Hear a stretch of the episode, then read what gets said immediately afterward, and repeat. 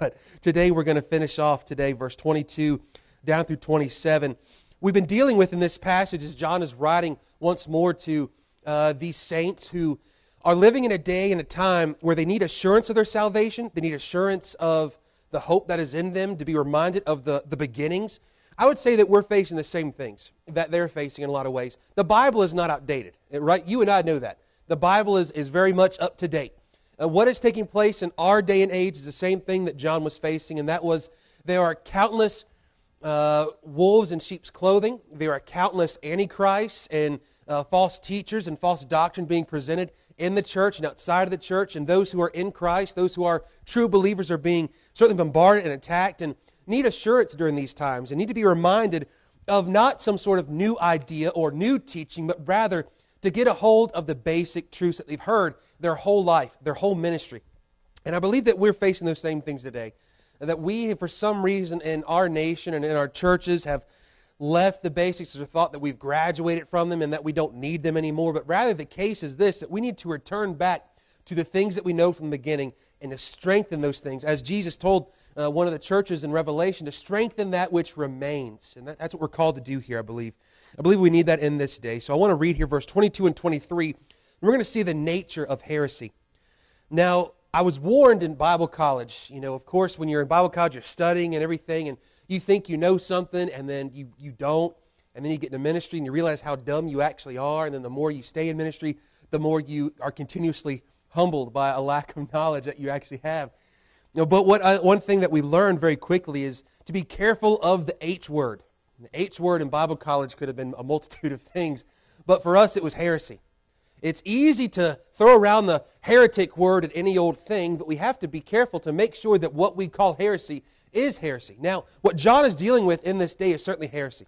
And we're going to see how it boils down ultimately, first and foremost, that that which goes against Christ, or that which is antichrist, or that which has a false view of who Jesus actually is, is heresy and must be called such.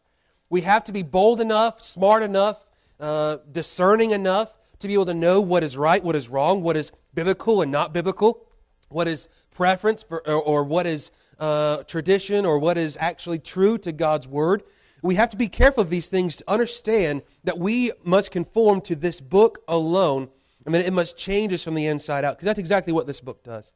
Uh, now, verse 22 and 23 He's already addressed the issue of that there were some who had left us because they were never of us, and it's dealing with those who had a false view of who Christ was.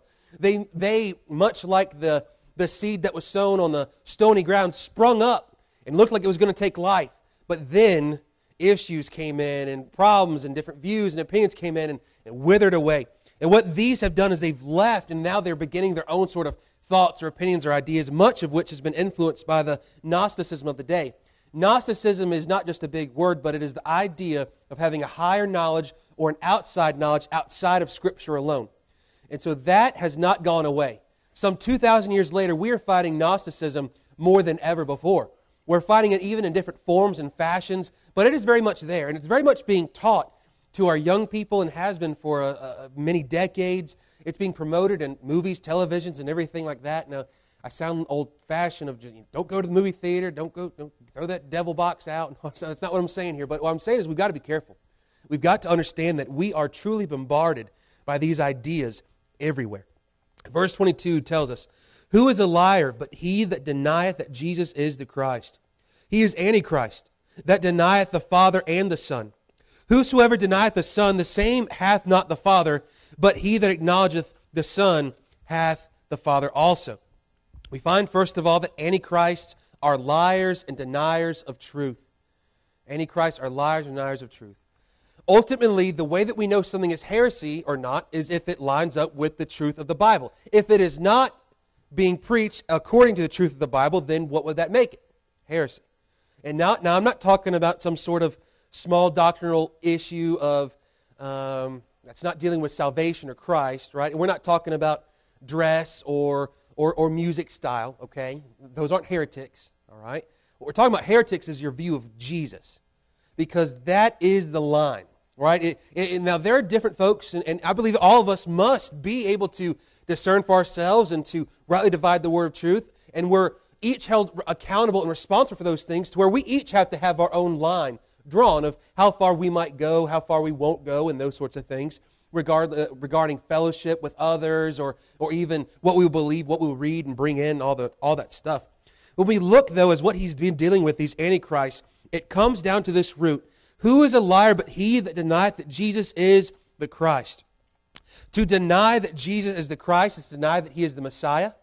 It is to deny that he is the Redeemer, the Savior, the sent one, the anointed one. It is to deny that he is eternal. It is to deny that he is God. It is to deny that he is also man. What was happening in John's days, we dealt with as we opened up this book and, and kind of dealt with the introduction portion, is that in John's day, what is happening is that these Gnostics and other little offshoot branches of them are all having their different views about who Jesus is. They would all say, well, you know, he taught good things, and maybe it's not all bad, but there were those who would say, well, he was in the flesh, but he wasn't God. But then you have others who said, well, he was in the flesh, but he just had a, a touch of God.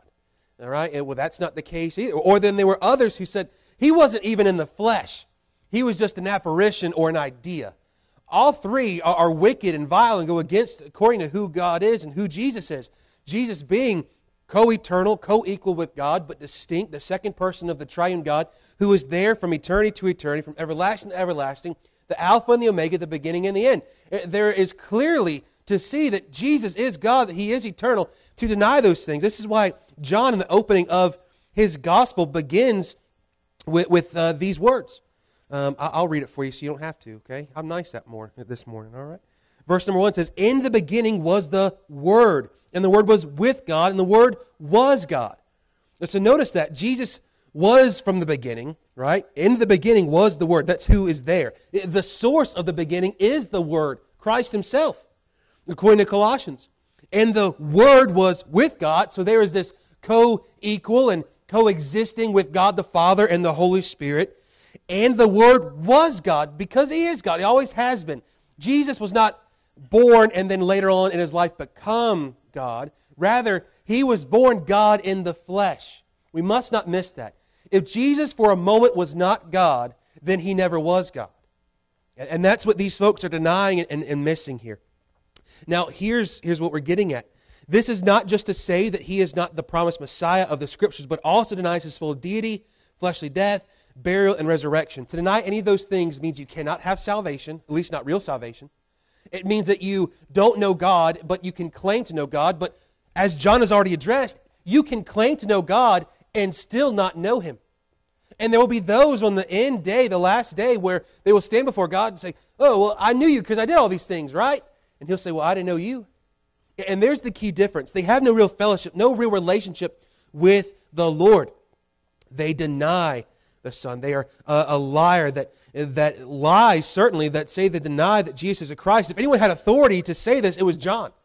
It was John who was there throughout Jesus' uh, ministry. It was John who had seen such wonderful things from the Mount of Transfiguration, the baptism, and, and watched the miracles and these things take place. Not only watched Jesus raise the dead, but himself be raised from the dead.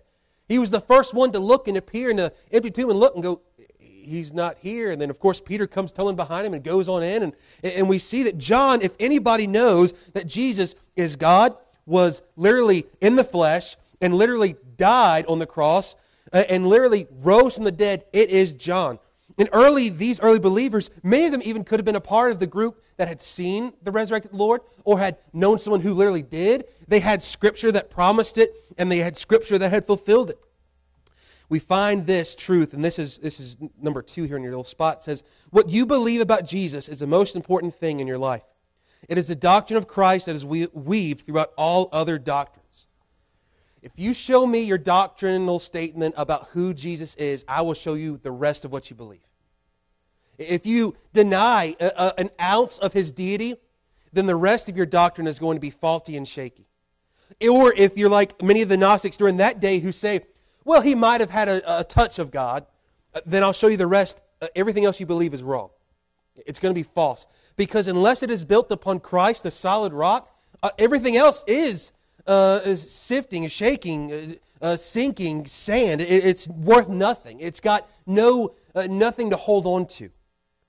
And what we see is that if you get your Christology wrong, your study of Christ, your doctrine of Christ, about what you believe about Jesus, then you will get everything else wrong.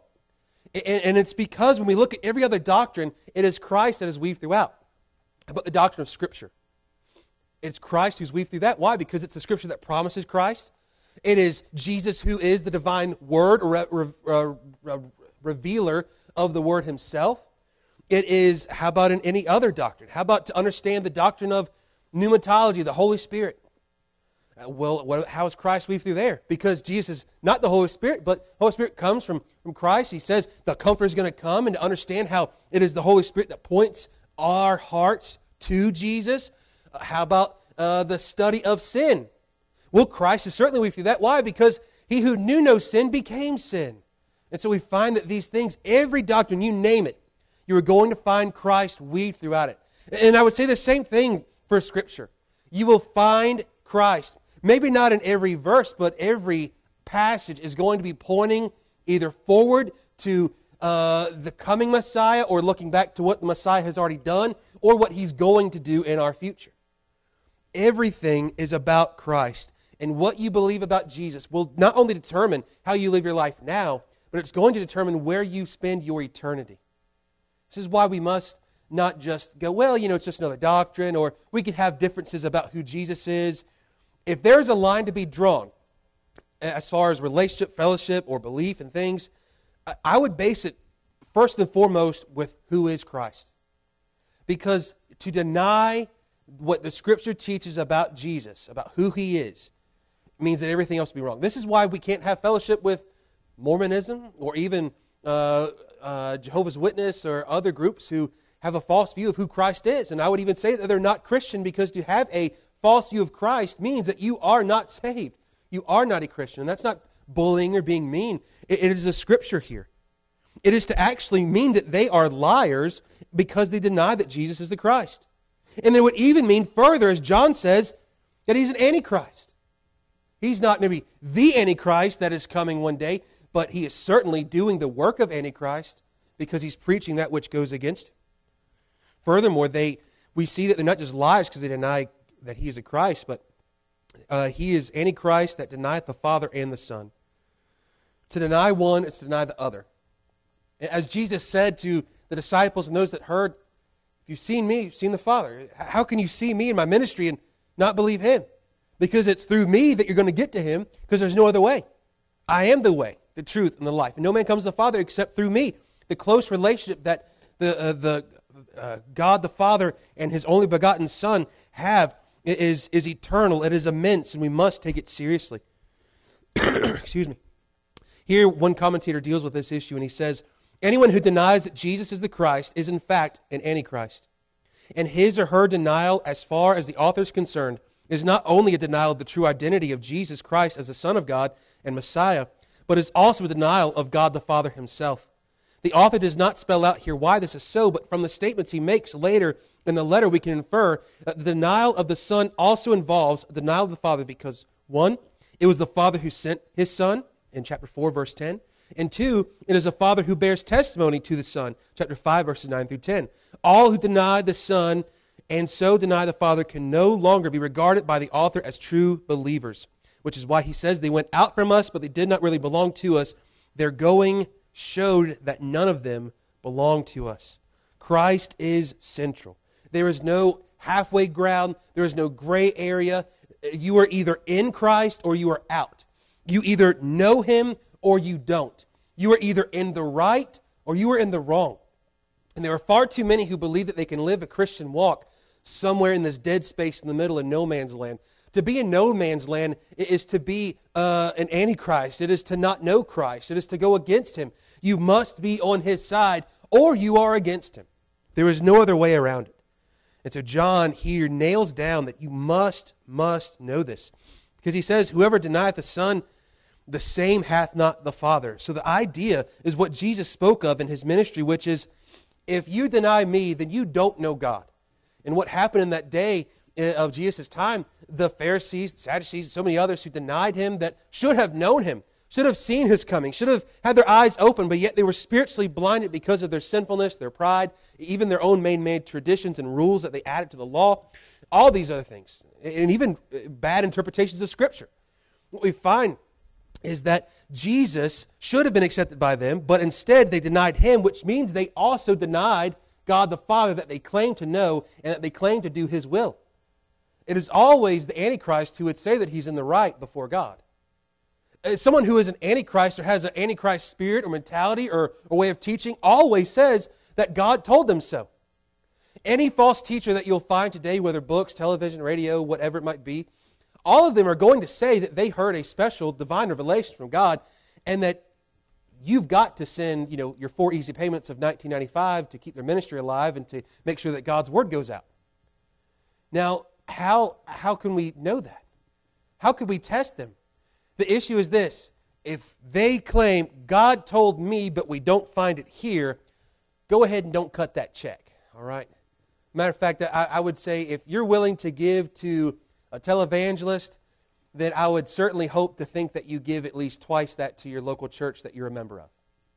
And I don't care about money, by the, by the way.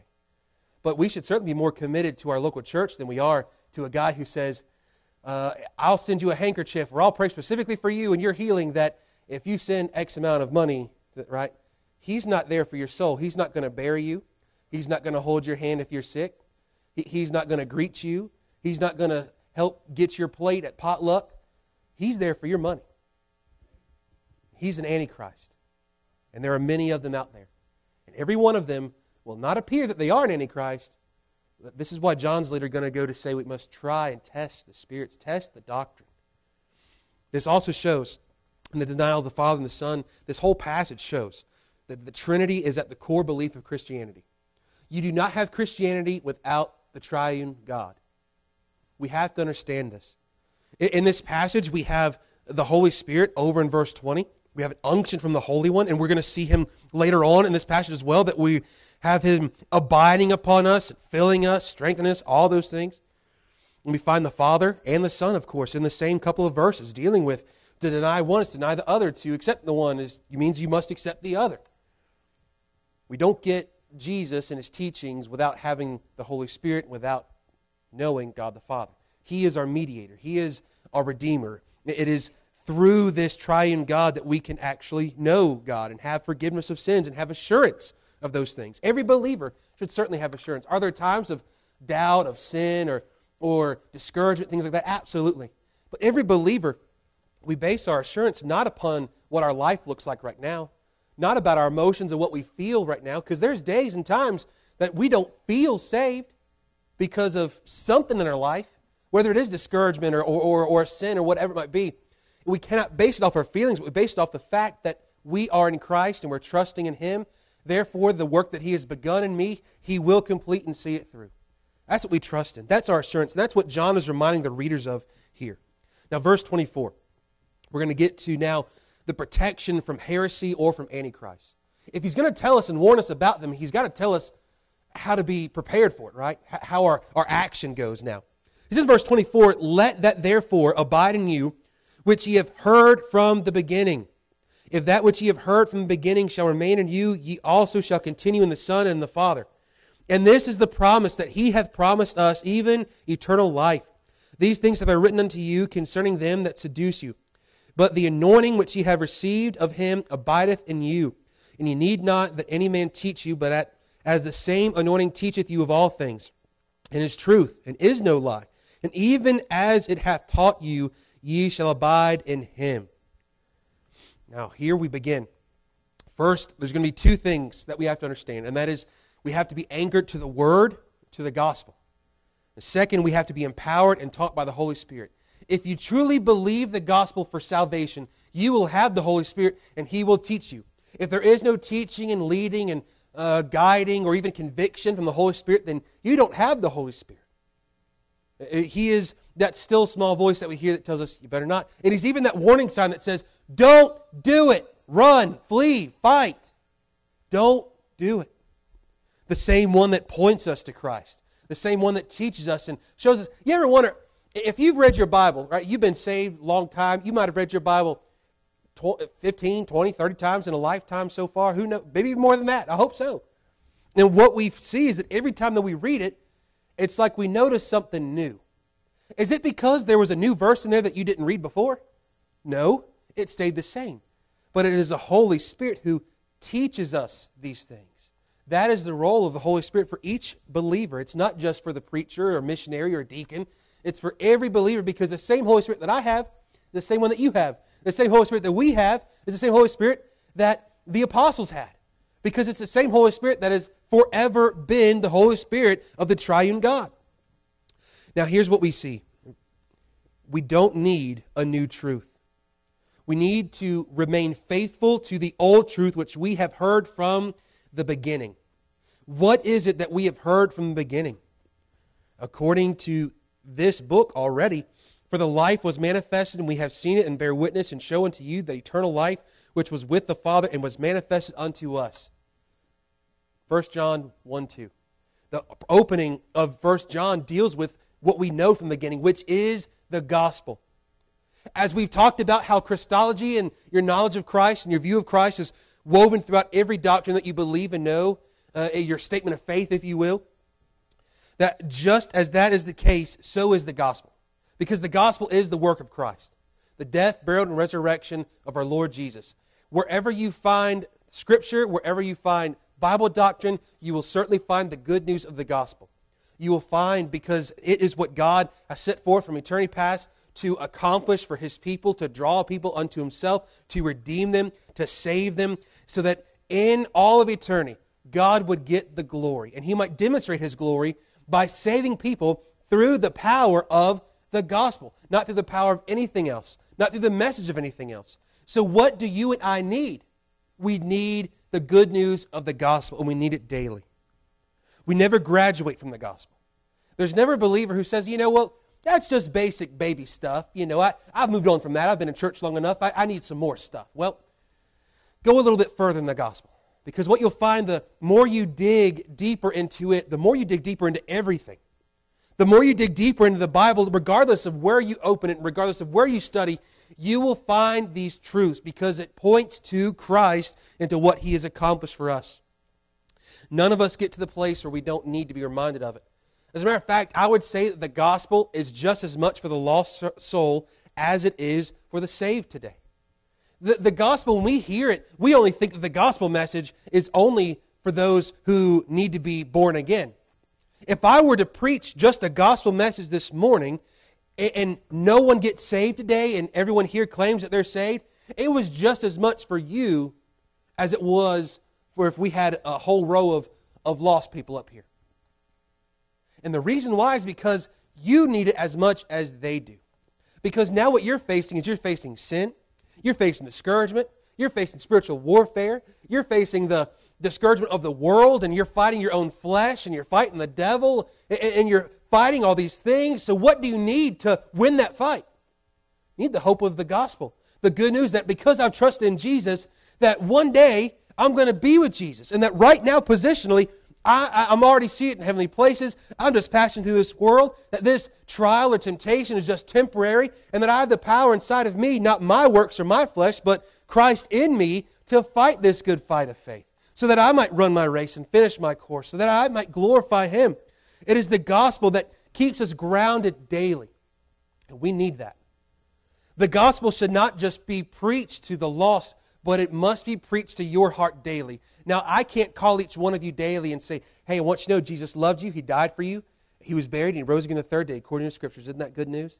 Now, it certainly it is good news, and it would be certainly nice if I could do all that, but guess what? There's a whole lot of you. But what you and each one of you are called to do because you have that same Holy Spirit, the same Bible, is to preach that news to yourself daily.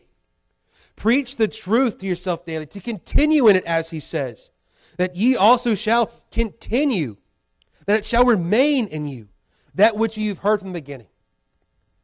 If you're struggling with emotional turmoil, struggling with loss, struggling with sin, struggling with uh, assurance, struggling with whatever your issue may be, even struggling with, uh, you know what, I, I don't know if I've got the money today to, to pay my bill.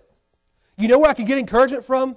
The fact that Jesus loved me and died for me and rose again, that I might know him and be forgiven and have fellowship, relationship with him.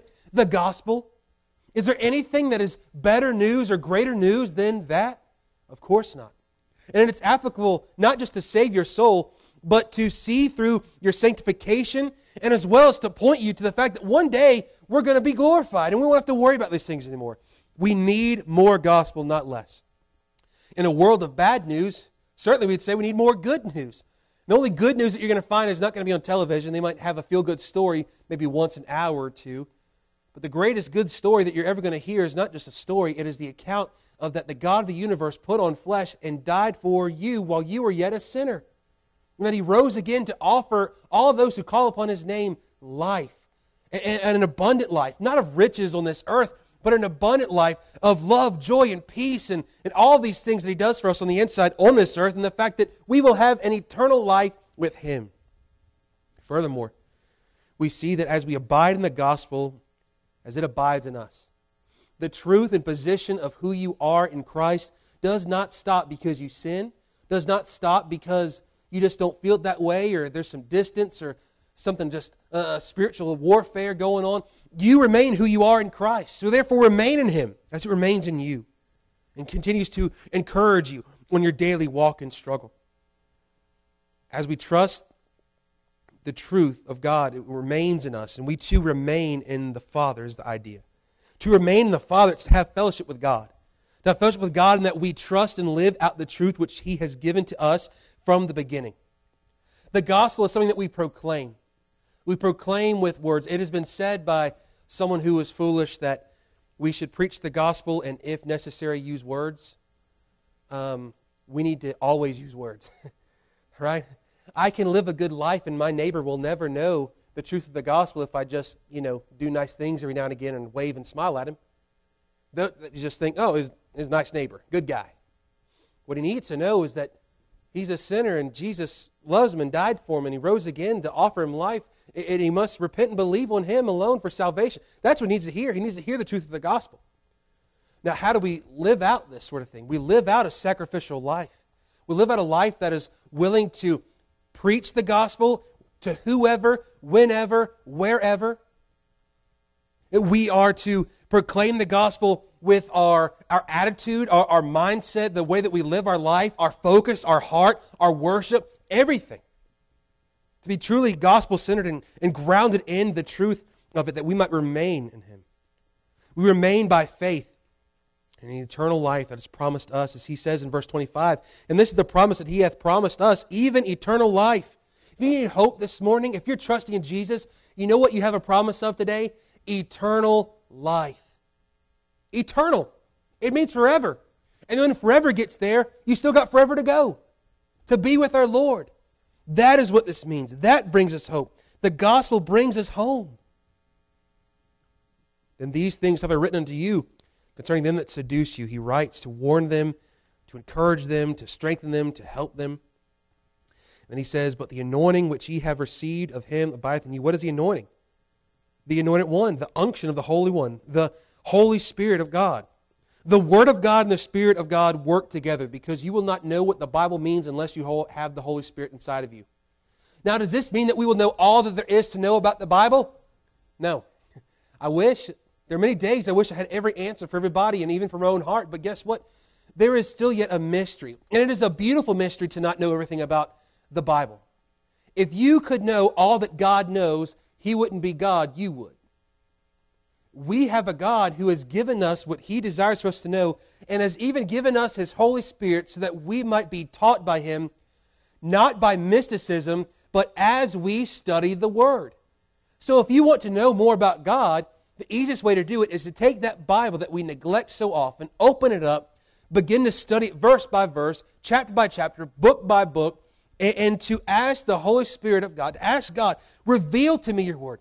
Teach it to me. Put it upon my heart Help me to chew on it, to meditate on it, and you will grow in the grace and knowledge of our Lord Jesus Christ.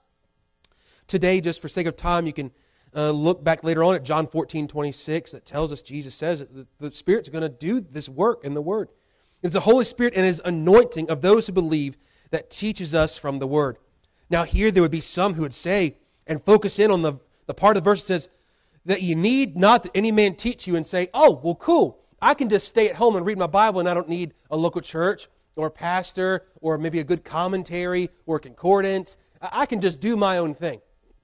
That's not the case. We are not called to do our own thing. We're called to submit to the authority of the Word, which the Word tells us to submit to the authority of the local church, and to grow in fellowship, relationship with one another as we all grow closer in the Word of God. But the idea here is this much like what the Catholic Church and many others today, and I would even say this, and if you want to have that discussion later, you can talk to me later about it, but there are plenty of also independent Baptist preachers who preach and act as if you need them to know God, that you cannot discern for yourself, that you cannot discern what you should do, shouldn't do, where you should go, how you should interpret uh, certain things, that you need them. I want you to know if I keeled over Church had better still be happening at 1030. Amen? Hey, it's at least going to happen forever. Whoever said amen, they're still going to have church. The rest of I don't know. Right? Right? Y'all scoot me out out the way where nobody can see me, and y'all keep y'all keep on rolling. All right? Here's the thing: the church is not about the pastor. You learning the Bible is not just about me. Now, I'm called ultimately to do two major things, and this is where we've lost it somewhere in 2,000 years. We've added down to that list a lot. Called to pray called to preach the book. And that's what we need. However, when you go home, I can't teach you there, but who can? The Holy Spirit, as He reveals to your word, uh, the word to your heart. But you must put in the time and the effort and the energy to study, and you must have the desire. And you won't have the desire unless you are truly born again. You must check your heart, and this is why John writes this.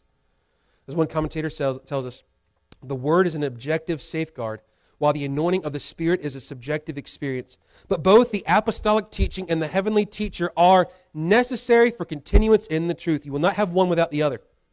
And both are to be personally and inwardly grasped. This is the biblical balance which too seldom, preser- uh, seldom preserved. Some honor the word, but neglect the Spirit who alone can interpret it.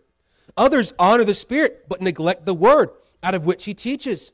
The only safeguard against lies is to have remaining within us both the word that we heard from the beginning and the anointing that we received from him.